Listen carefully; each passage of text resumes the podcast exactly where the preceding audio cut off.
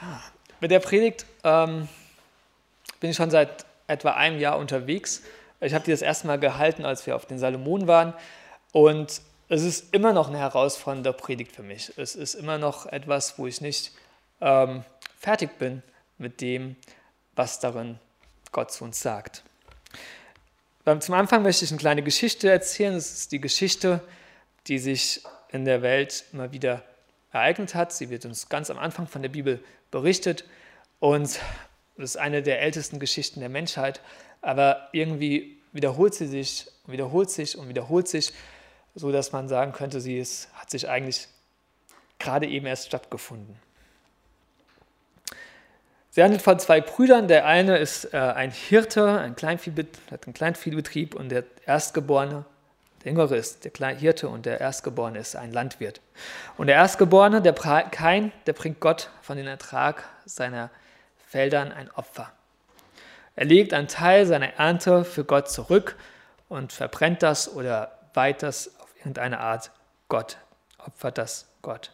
Und Abel, der wählt das beste Schaf aus. In Pitchen sagen wir, das ist das Barawa Number One Sip Sip. Barawa, das ist so was wie das englische very, ne, so sehr.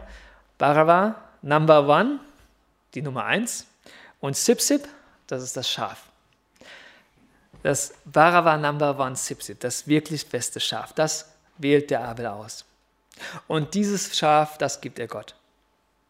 Und Gott, der mag das ähm, Opfer vom Abel und nimmt es freundlich an und er achtet es, aber das Opfer vom Kain, das achtet er nicht.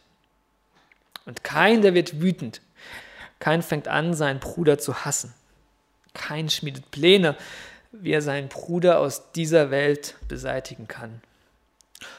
Und in dieser Zeit, als Kain mit dem Gedanken schwanger geht, dass er seinen Bruder ermorden will, in dieser Zeit redet Gott zu Kain. In 1. Mose 4, Vers 6. Jahwe fragt ihn, warum bist du so zornig? Was soll dein finsterer Blick? Hast du Gutes im Sinn? Dann hebe den Kopf hoch. Wenn aber nicht, dann liegt die Sünde schon vor der Tür und sie hat Verlangen nach dir.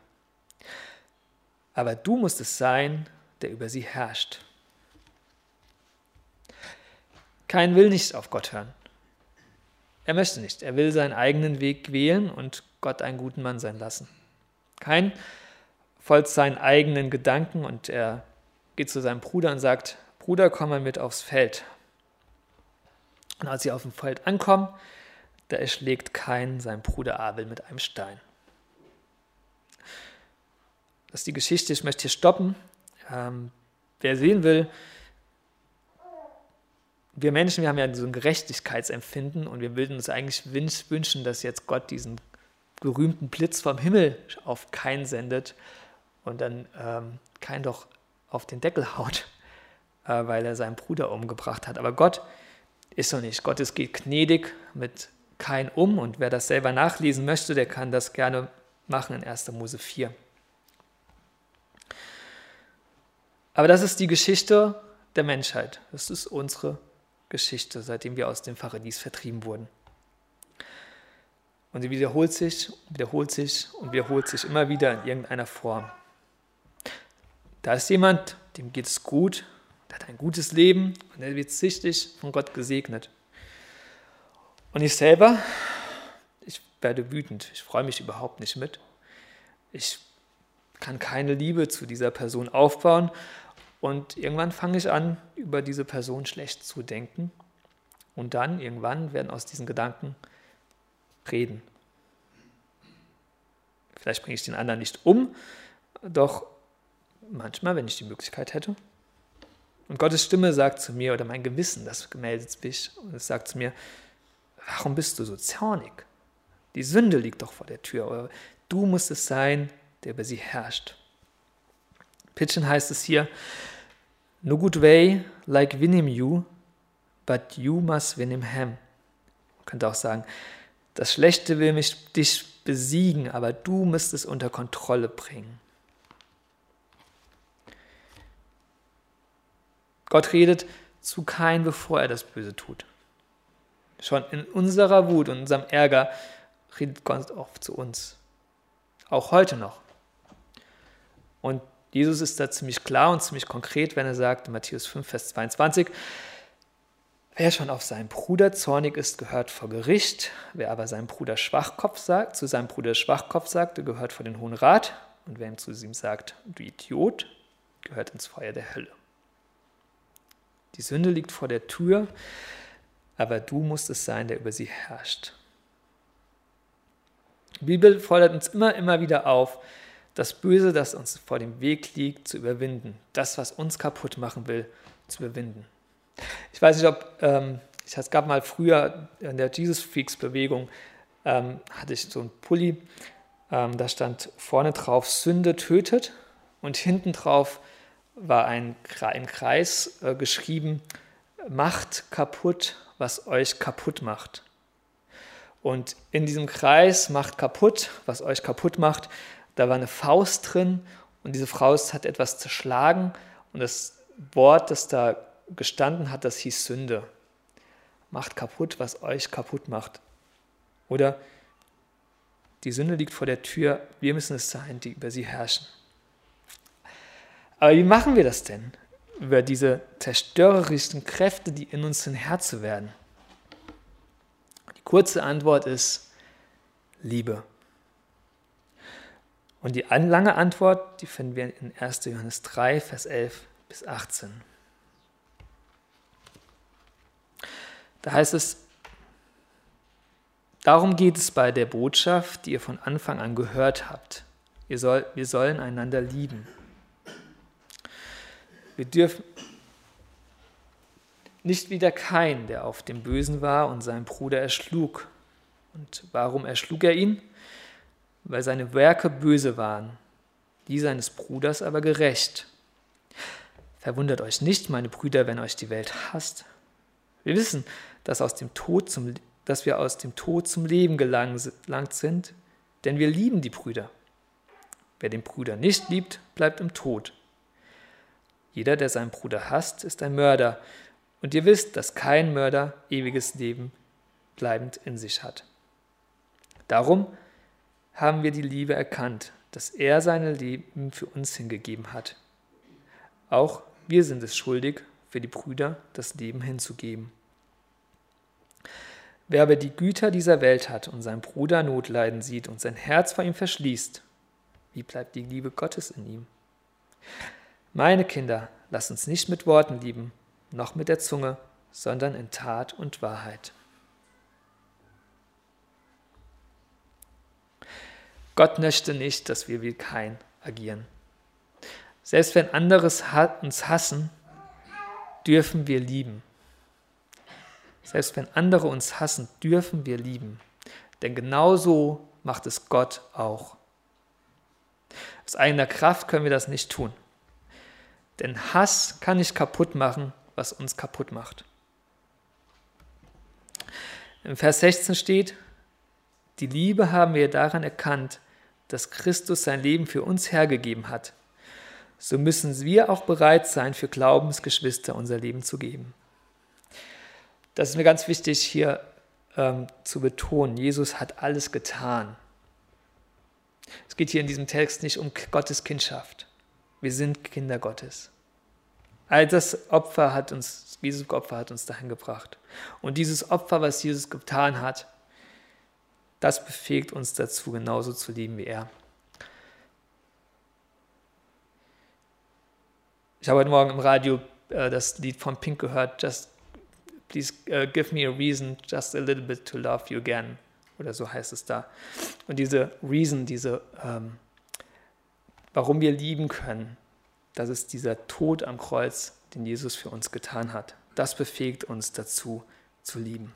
Und die Pitchen-Bibel, die sagt hier, Barava True Love. Also wieder diese wirklich echte Liebe. Die Liebe, die das Leben des anderen über das eigene Leben stellt. Und wo es echte Liebe gibt, da gibt es auch unechte Liebe. Die lesen wir im Vers 18 von. Meine Kinder, lasst uns nicht mit Worten lieben, noch mit, lieben, noch mit der Zunge, sondern in Tat und Wahrheit.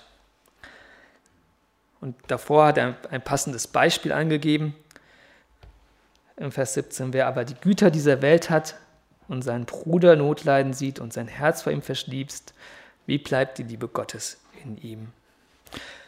Hier nimmt Johannes das Wort, äh, das Auskommen als Beispiel dafür, als ein Beispiel. Man könnte auch seine Begabung da einsetzen.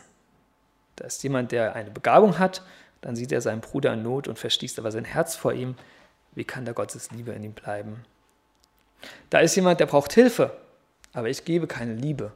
Äh, ich gebe keine Hilfe. Dann ist da auch keine Liebe zu dieser Person in mir.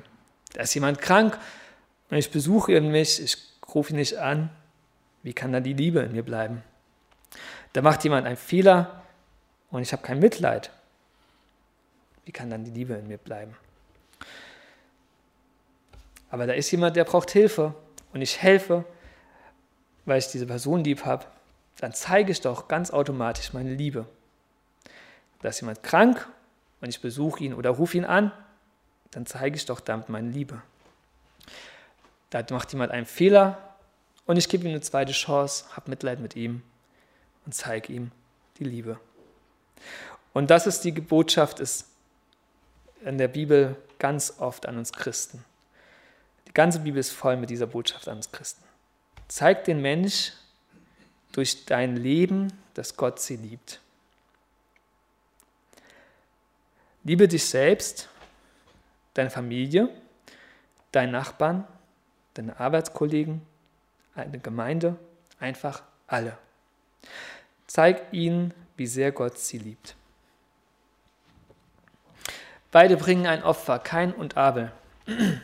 Kein sogar vor Abel. Kein kommt auf die Idee. Beide handeln auf einer ähnlichen Art und Weise. Sie geben etwas von ihrem Ertrag an Gott zurück. Aber Gott schaut nicht auf die Äußerlichkeiten. Er guckt ins Innere und unser Herz. Sieht unsere Motive, das, was uns antreibt und das, und was unsere innere Haltung ausmacht. Und genau das, dieser Teil der Seele, der unseren Körper bewohnt, genau das zählt vor Gott. Wenn wir versuchen, alle Welt zu lieben, nur damit andere gut von uns denken, dann zeigen wir nicht wirklich echte Liebe. Wenn wir Massen und Massen spenden, nur damit andere gut von uns denken, dann ist das auch unser einziger Lohn.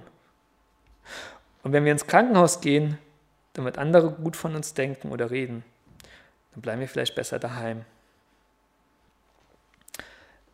Ich möchte zum Abschluss nochmal die Bibel zu Wort kommen lassen. In 1. Korinther 13, da steht, die Liebe, ähm, ab Vers 4, die Liebe hat Geduld, Liebe ist freundlich, sie kennt keinen Neid, sie macht sich nicht wichtig und bläst sich nicht auf. Sie ist nicht taktlos und sucht nicht sich selbst. Sie lässt sich nicht reizen und trägt Böses nicht nach. Sie freut sich nicht, wenn Unrecht geschieht. Sie freut sich, wenn die Wahrheit siegt. Sie erträgt alles, sie glaubt alles und hofft immer. Sie hält allem stand. Die Liebe wird niemals aufhören.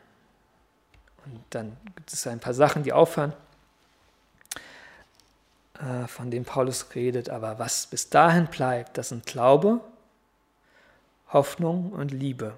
Diese drei. Und die größte davon ist die Liebe. Ich möchte euch ermutigen, gegenseitig euch zu lieben.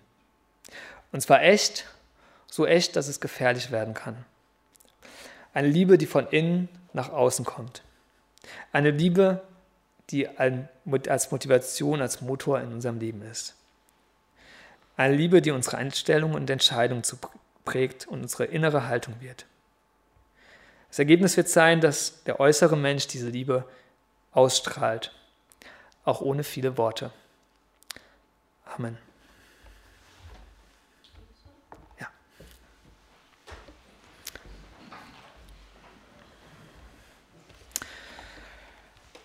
Jesus, ich möchte dir danken, dass du uns geliebt hast mit dieser Liebe, die Unbegreifliches und die wir selber überhaupt nicht zustande bringen können.